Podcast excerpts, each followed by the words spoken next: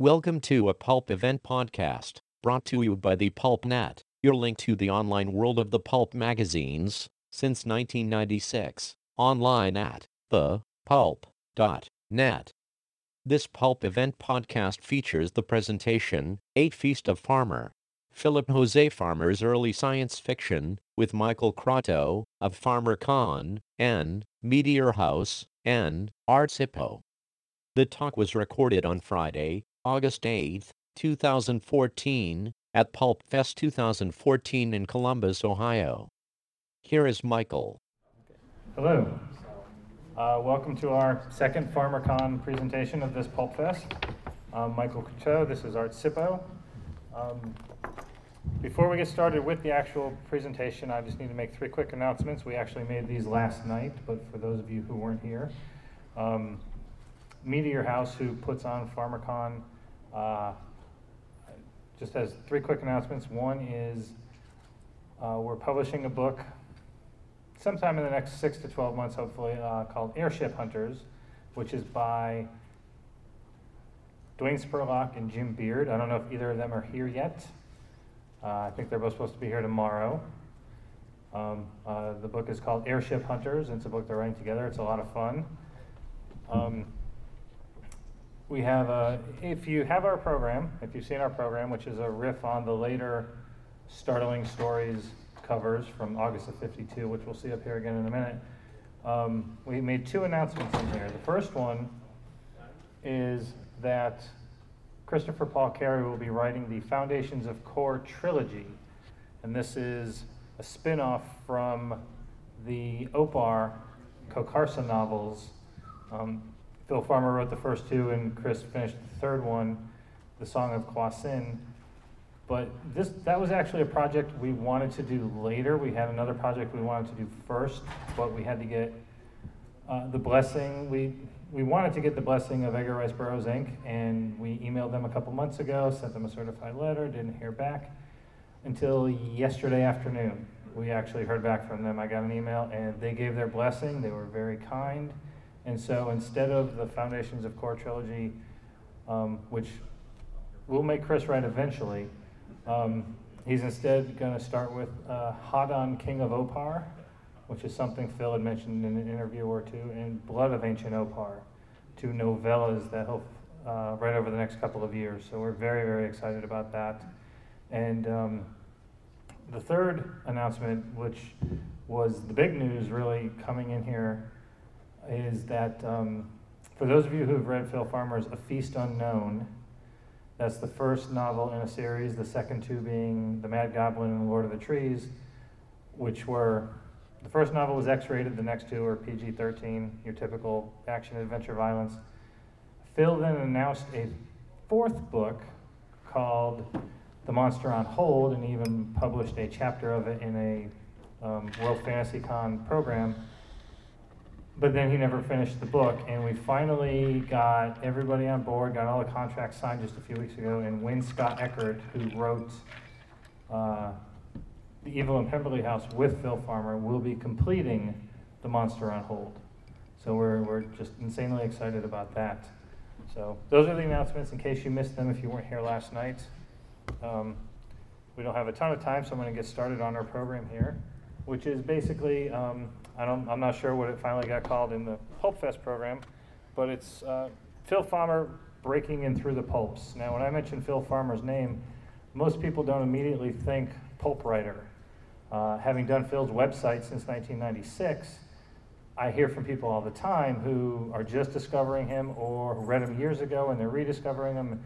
And really, the River World series seems to be you know the first thing people know. And if you just go up to a stranger in the street, and I do this, and ask them if they've ever heard of Philip Jose Farmer, if they say yes, there's a very small chance they'll say yes. The River World series is usually what they know him for. Uh, the next thing which way do I aim this? There we go.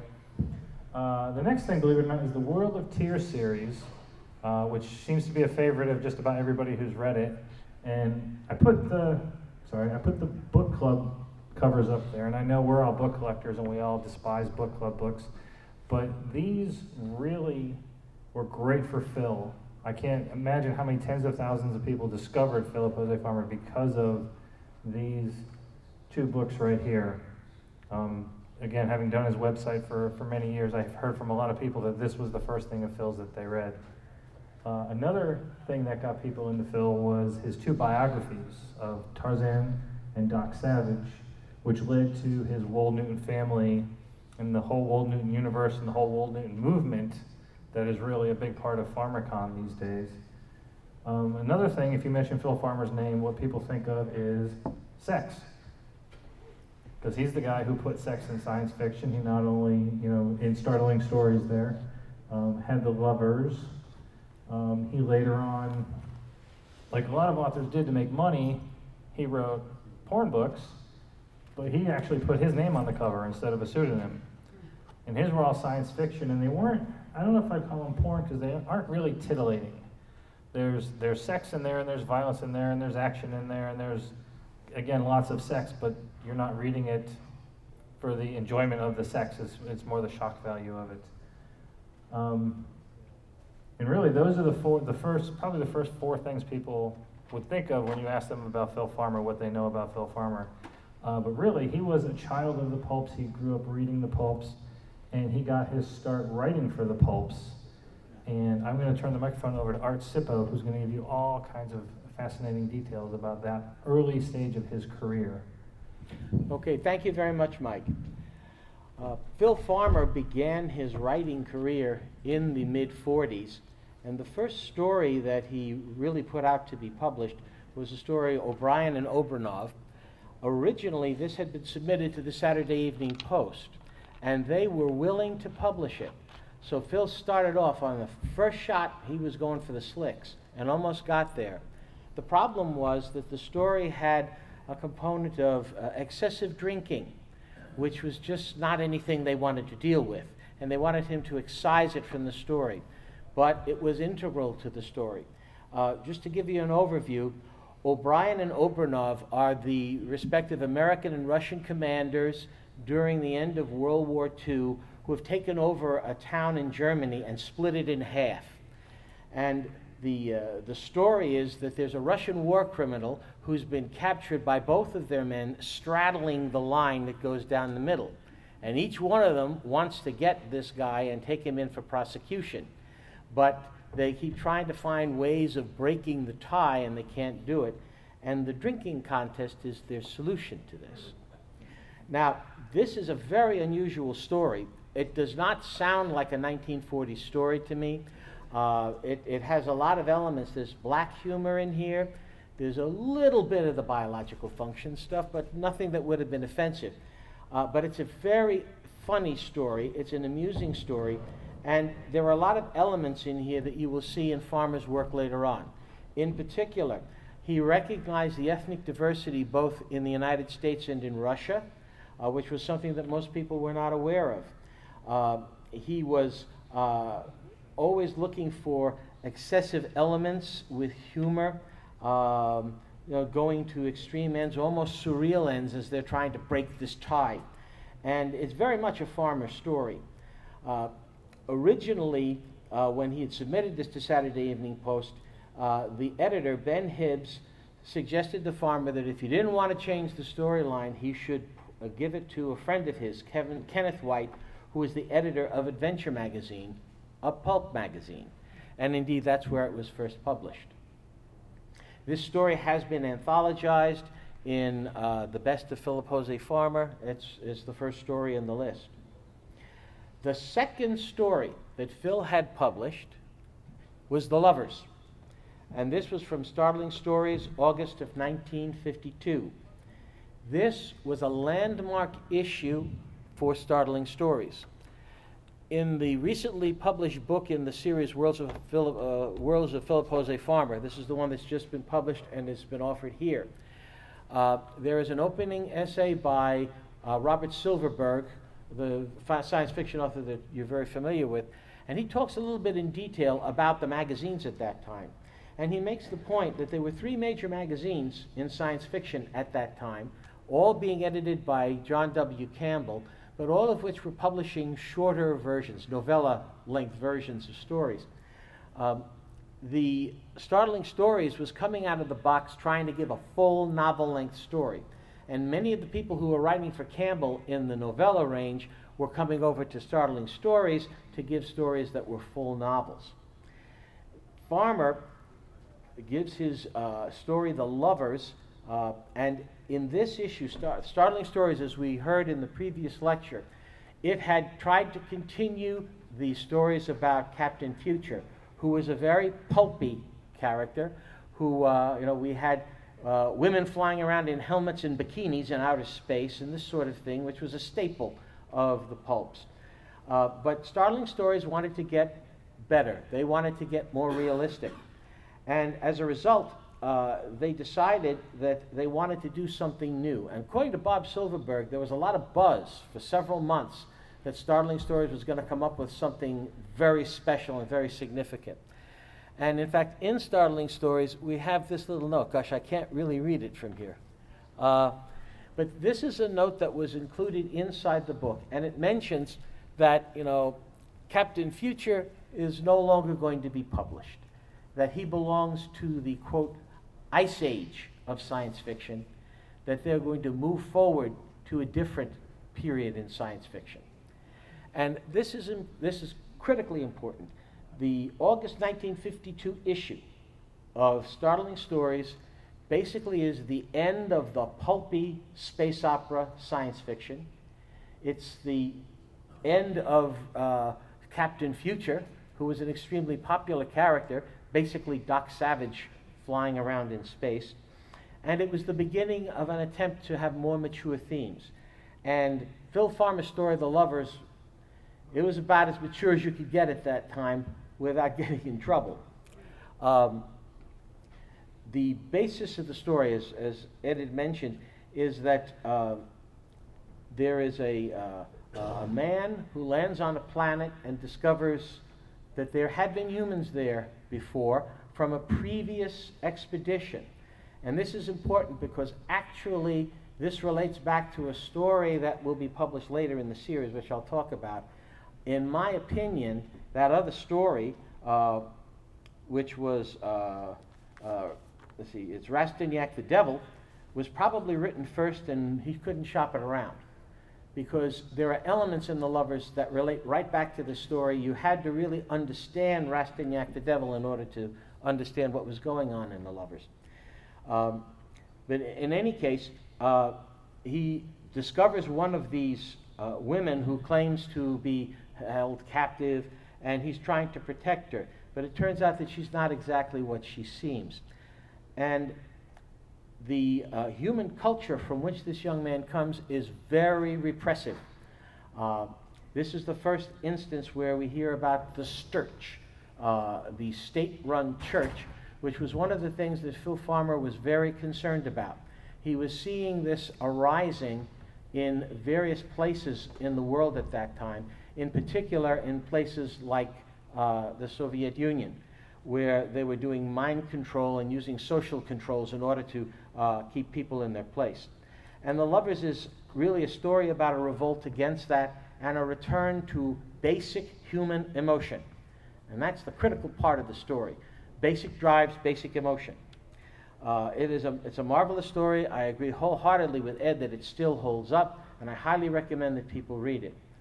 I would recommend, though, that if you get the chance, you should probably read Rastignac the Devil first. Not quite as good a story, but it will help to explain to you what's actually going on here, and give you a little more background into the world from which this comes. And that Rastignac is actually in the public domain. You can get it over on Amazon in electronic format. The next story that he did was in December, uh, was published in December 1952, again in Startling Stories and this is the story Sail On, Sail On. A very interesting story.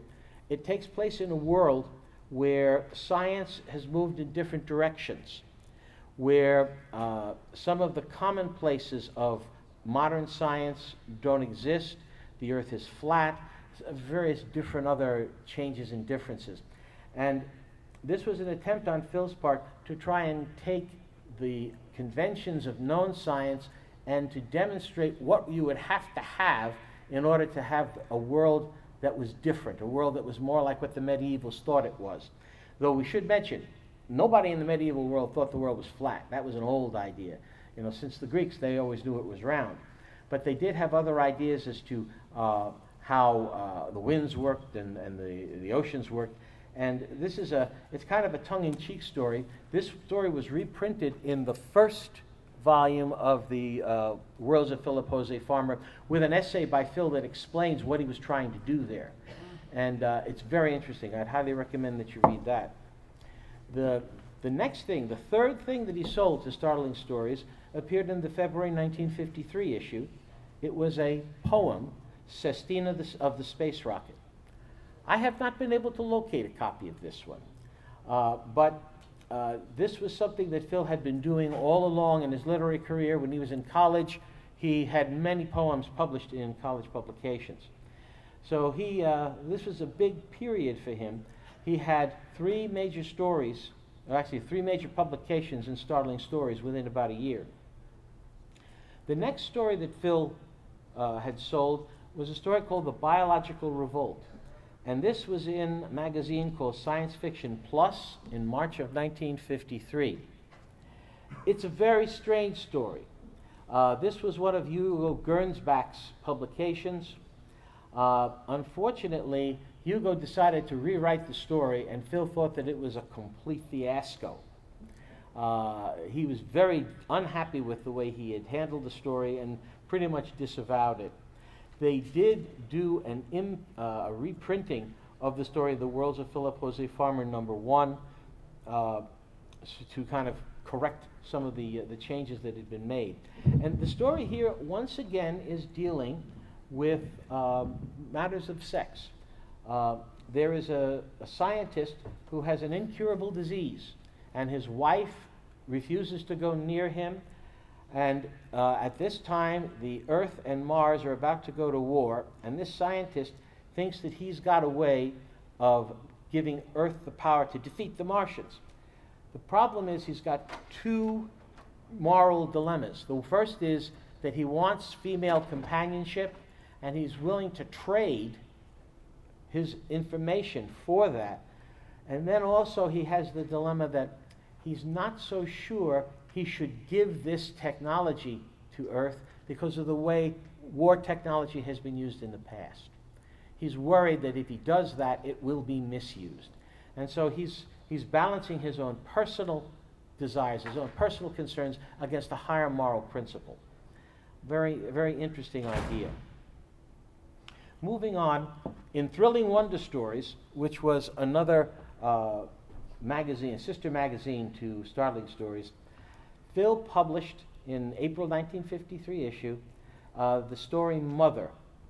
Uh, now, this is a fascinating story uh, involving xenobiology, but it also has a whole series of themes about uh, psychosexuality, about uh, relationship between parents and children. In this case, the mother of the protagonist is a scientist, and her son is captured by this monster. Uh, and the monster is, has entrapped him inside herself, and the, his mother's trying to uh, assist him in escaping. And this was one of the things that you find in Farmer's work.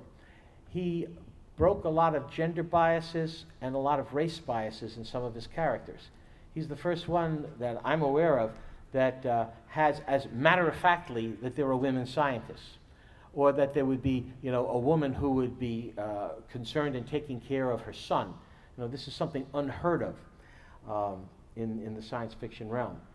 Uh, Mother was a, a, fascinating story, and it involved, as I said, some issues about incestuous concerns and about the relationship between parents and children. Uh, it is a fascinating story, and it's one of my favorites. The next story that was published by Phil was Moth and Rust. Moth and Rust was uh, published in Startling Stories in June of 1953. It was the official sequel to The Lovers. It occurred in the same world in which The Lovers occurred. And this was uh, an interesting story. Uh, it has never been republished since 1952 until now. it is republished in its original form here. Phil later reworked the story into a novel length story uh, called The Day of Time Stop. It's also called A Woman a Day, is another title in which it was known. And he changed it significantly. In my opinion, I prefer Moth and Rust to the change because Moth and Rust is more consistent with the lovers and more consistent with the theme that was going through it.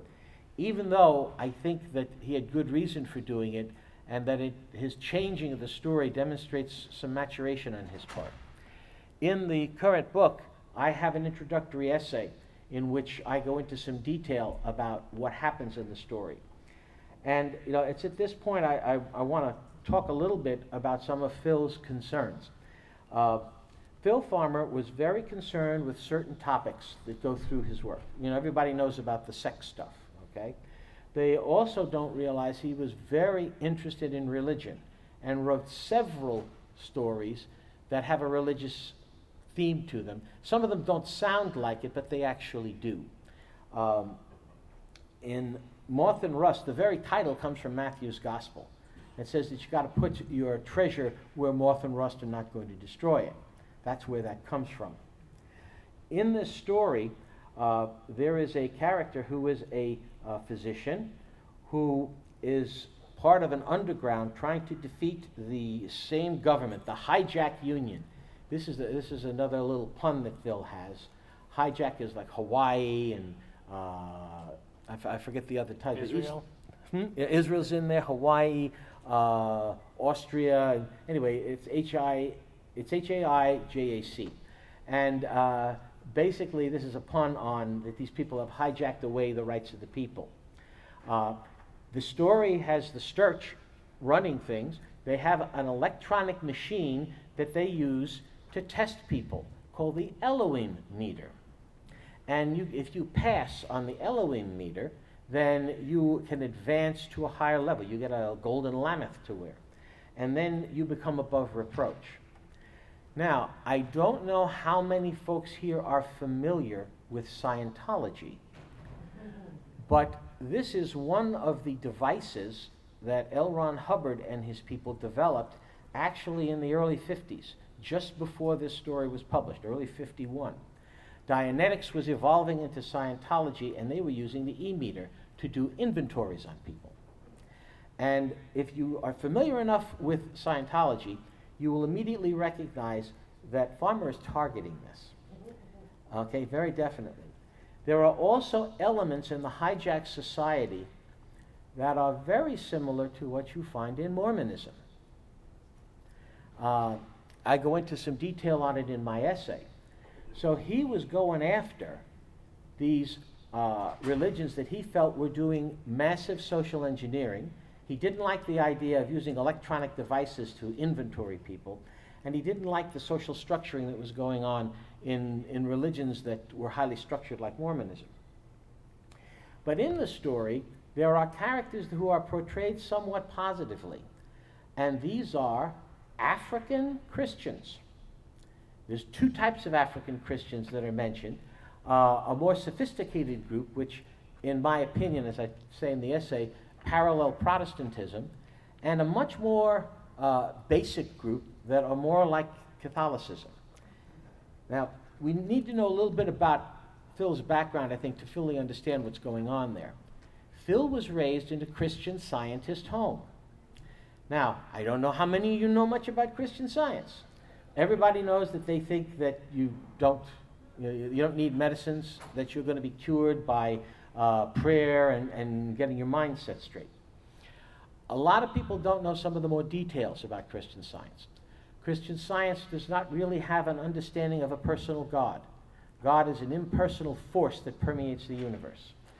The real point in Christian science is that the world is an illusion and that you can't trust the things you see that you got to get beyond it, you got to go underneath it, and that things on face value can't be taken seriously.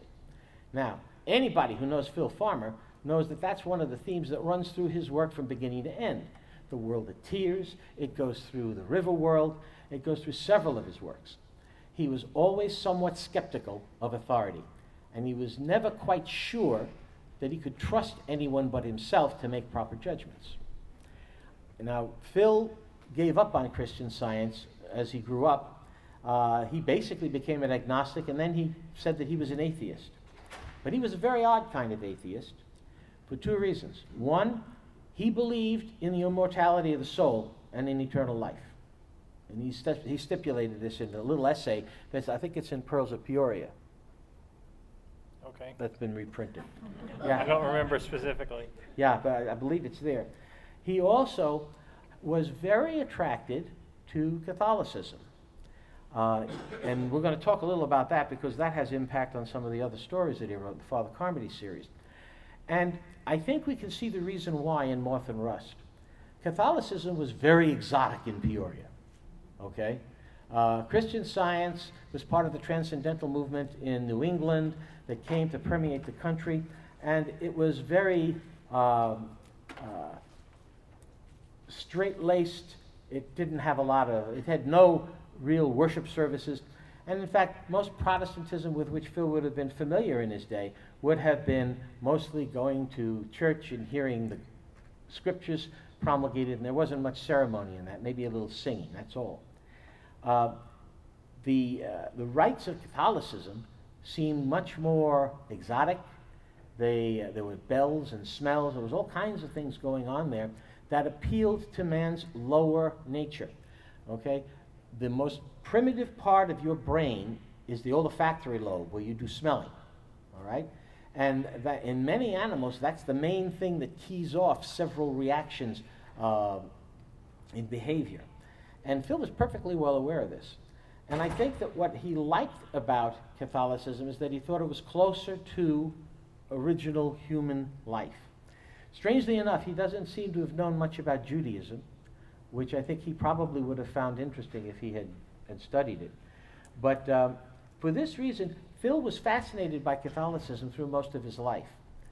And even there's a, there's a place in the river world, and I'm, I'm forgetting which, which volume it is, where there are all these crazy places in the river world where resurrected people are creating societies and they're doing strange things and they're enslaving each other or they have they're socialists or they're democrats there's one place where there is a prince who is a good catholic who sets up a catholic kingdom and the Catholic kingdom functions according to the principles of the Catholic Church, and uh, according to Phil, it was working fine. And that's all you know about it.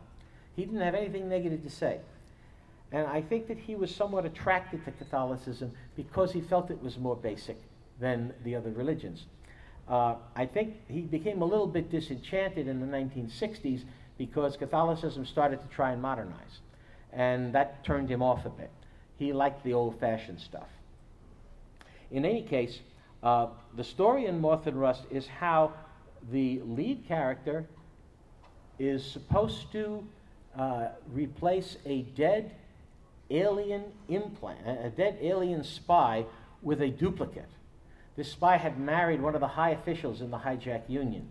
And this fellow is charged with doing this so that nobody knows because they're using this woman. She's one of the uh, alien women from the lovers and they're using that to undermine the Haijac union. And it, it goes on to talk about how this, this whole thing is going to come apart. Uh, you know, at the end of the story, the Haijac union is starting to fall apart. Uh, the, uh, the story in Moth and Rust, if you understand it as basically an attempt to find uh, religion in the high tech area as being damaging to human nature and the preference for something much more low tech, something closer to where the people are, the smells and bells kind of thing.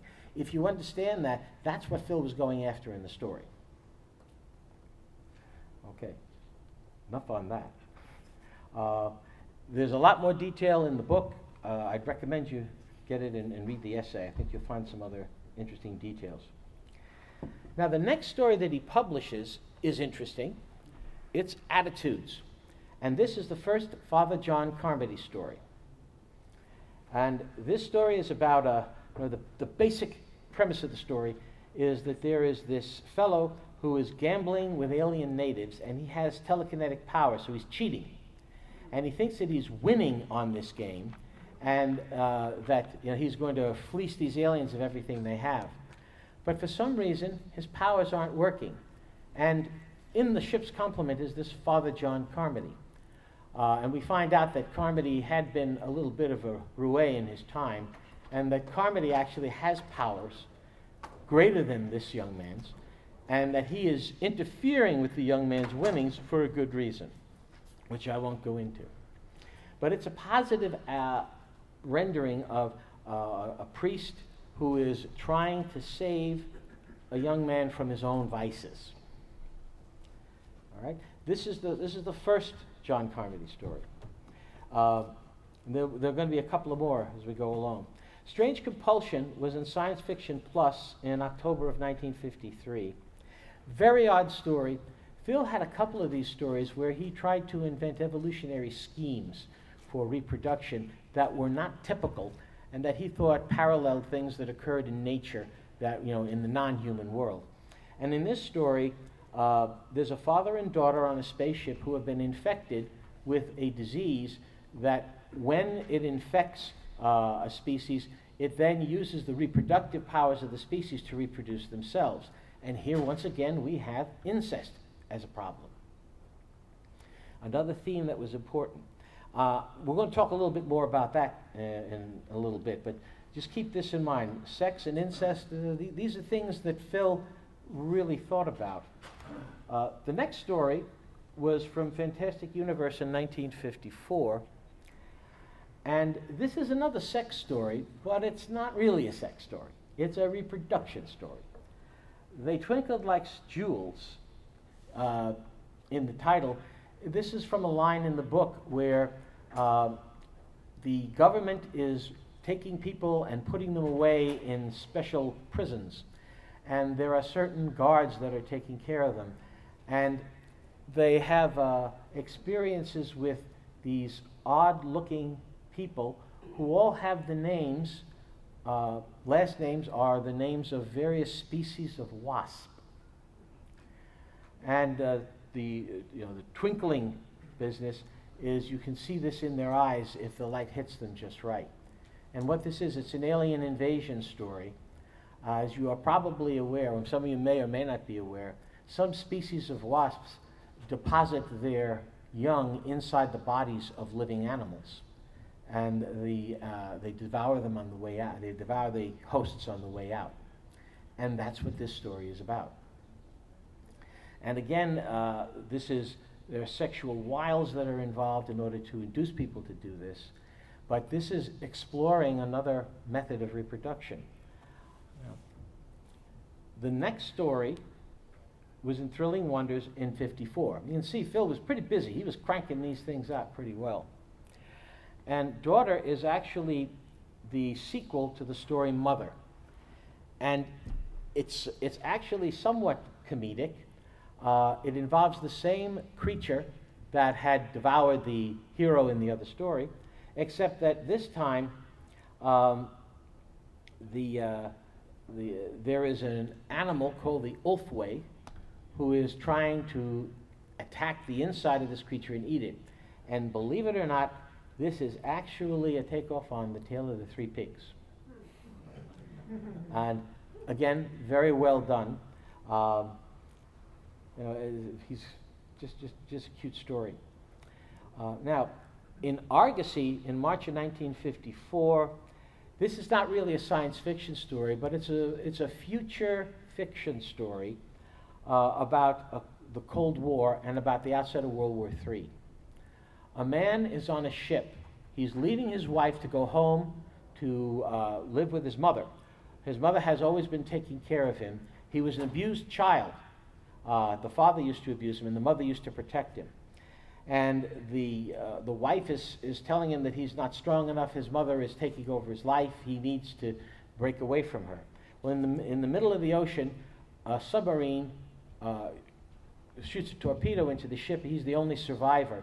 And the submarine is a robotic submarine with a female type personality on board that is uh, trying to get him to help her because she's, uh, she's got, uh, she's, has damage and he, he's the only one inside that can help.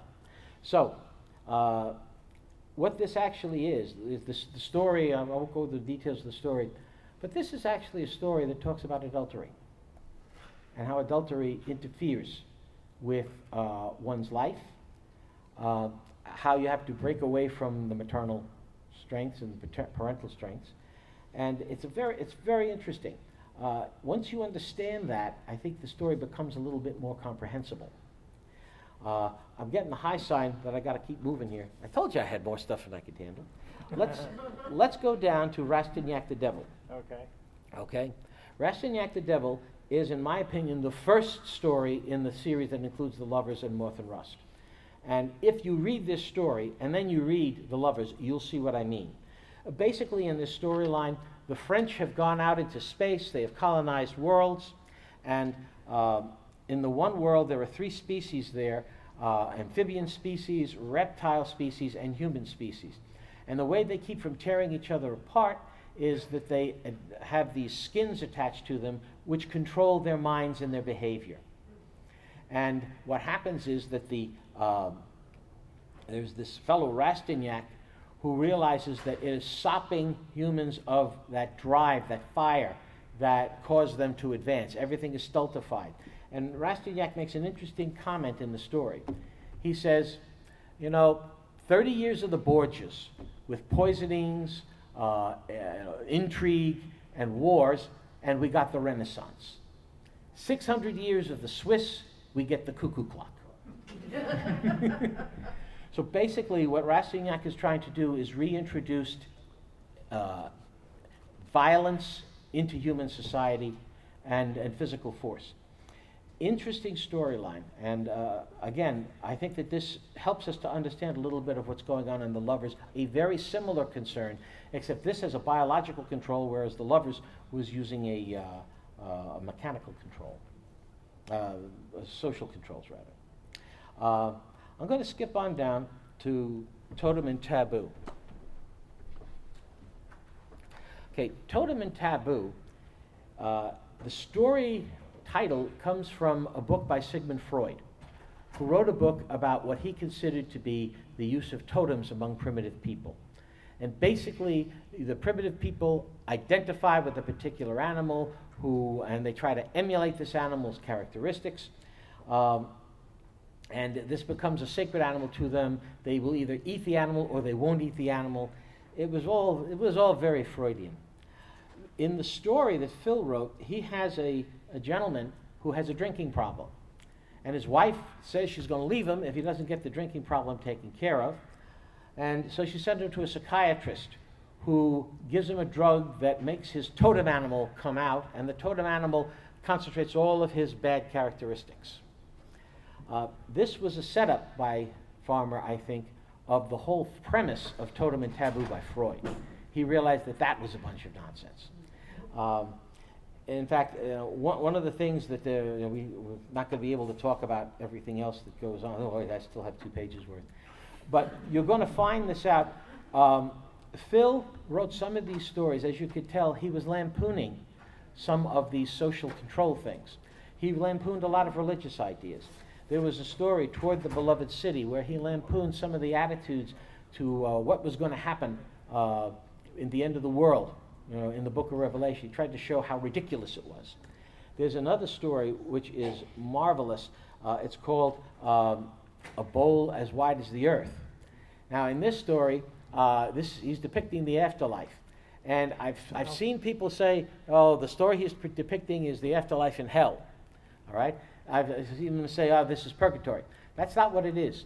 He was describing the pale, pallid afterlife as it was described in most of the religious uh, stories of his time.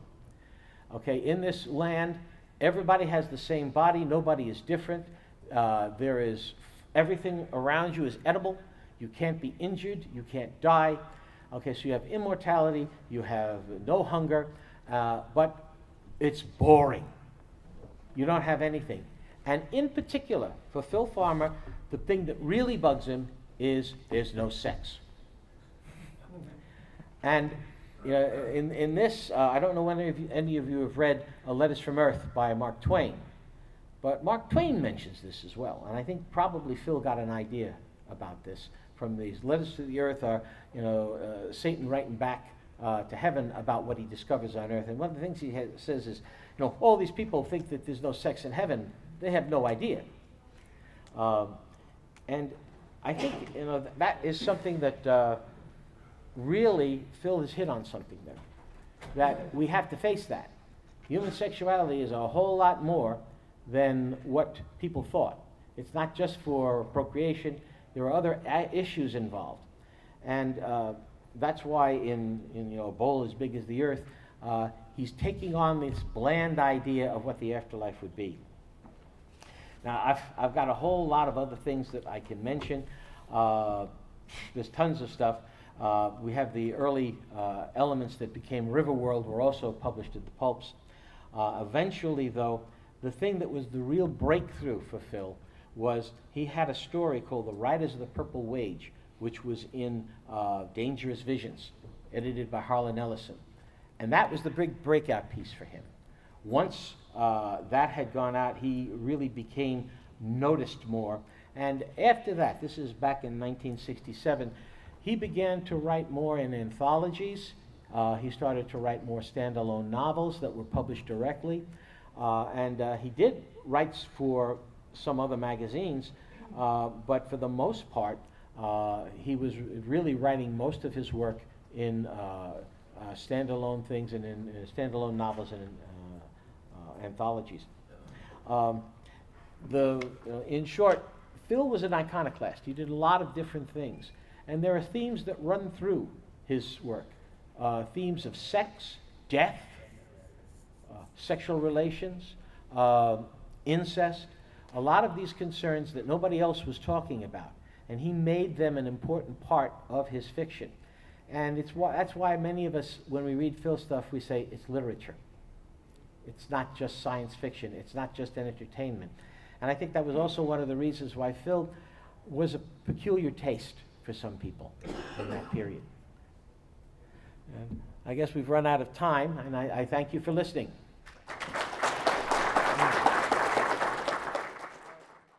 You've been listening to a Pulp Event podcast, brought to you by the Pulp Net. When your next adventure was just a dime away, please visit us online at thepulp.net. Thank you for listening, and keep reading the pulps.